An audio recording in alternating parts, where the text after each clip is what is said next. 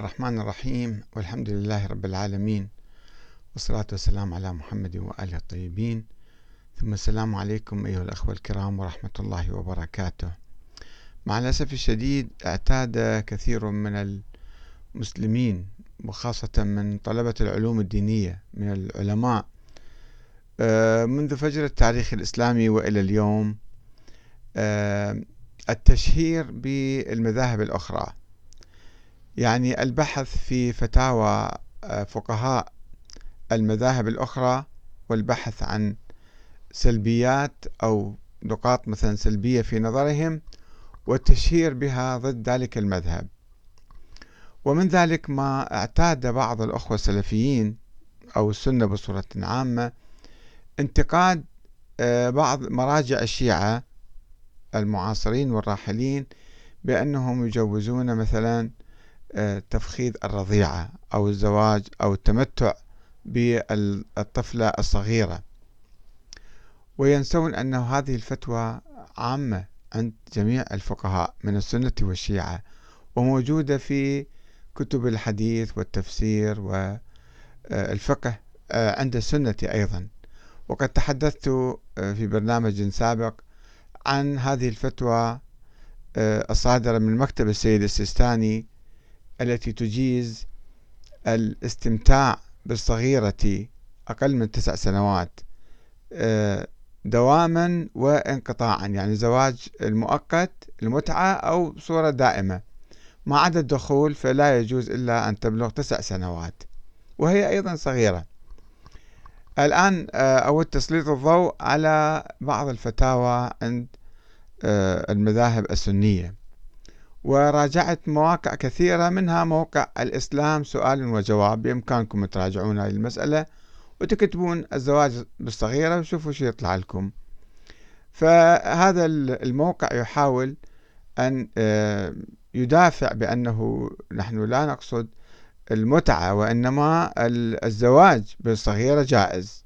الزواج بالصغيرة جائز بناء على آيات قرآنية وأحاديث نبوية والإجماع.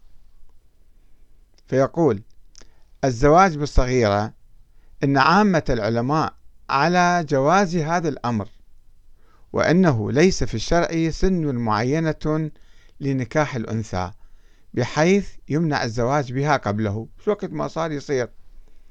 وقد دل على ذلك كتاب الله تعالى وسنة النبي صلى الله عليه وسلم مع إجماع أهل العلم عليه. هذا عند المذاهب السنية طبعا والشيعية نفس الشيء. قال تعالى يحتجون بهذه الآية.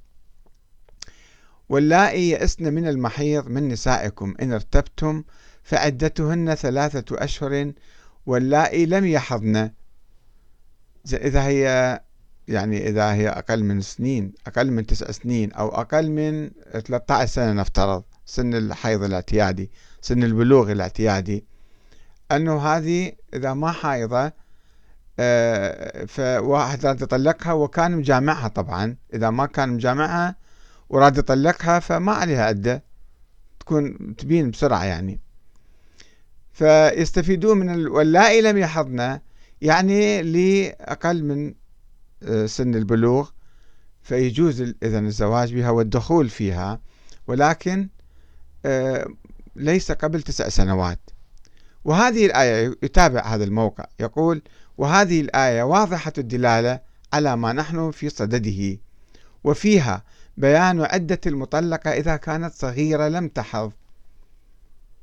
قال البغوي رحمه الله واللائي لم يحضن يعني الصغار اللائي لم يحضن.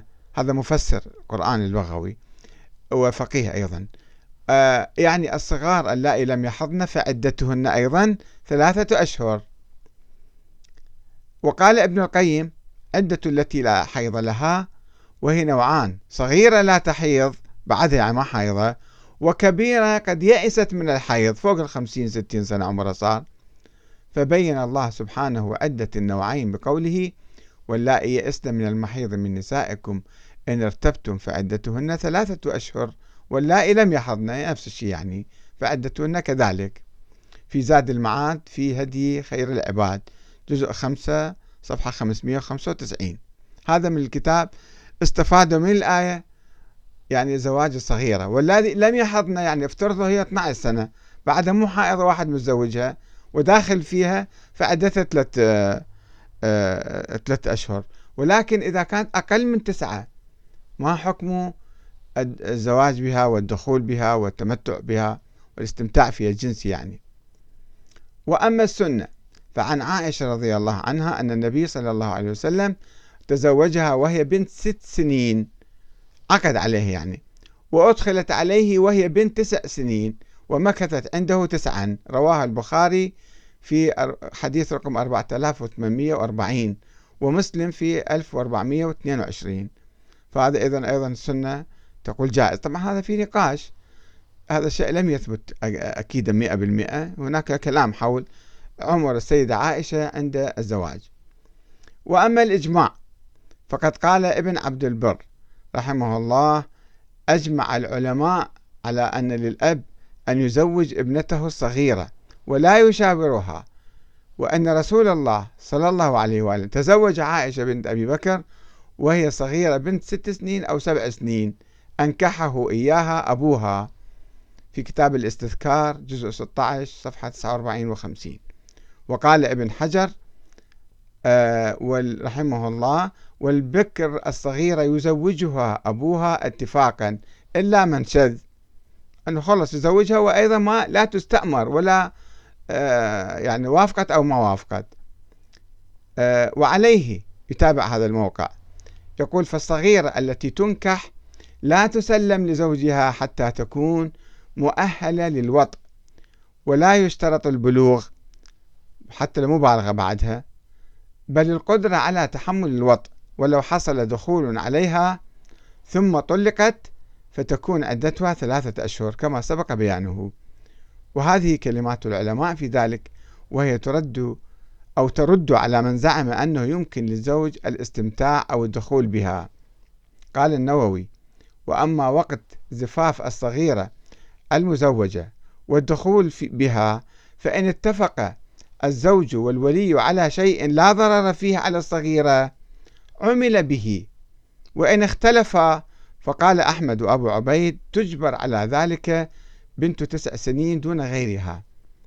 وقال مالك والشافعي وأبو حنيفة حد ذلك أن تطيق الجماع ويختلف ذلك باختلافهن حسب جسمها يعني ولا يضبط بسن وهذا هو الصحيح وليس في حديث عائشة تحديد ولا المنع من ذلك في من أطاقته قبل تسع سنين ولا الإذن فيما لم تطقه. وقد بلغت تسعا بس بعد ضعيفة صغيرة مثلا جسمها قال الداودي وكانت عائشة قد شبت شبابا حسنا رضي الله عنها. انتهى في شرح مسلم.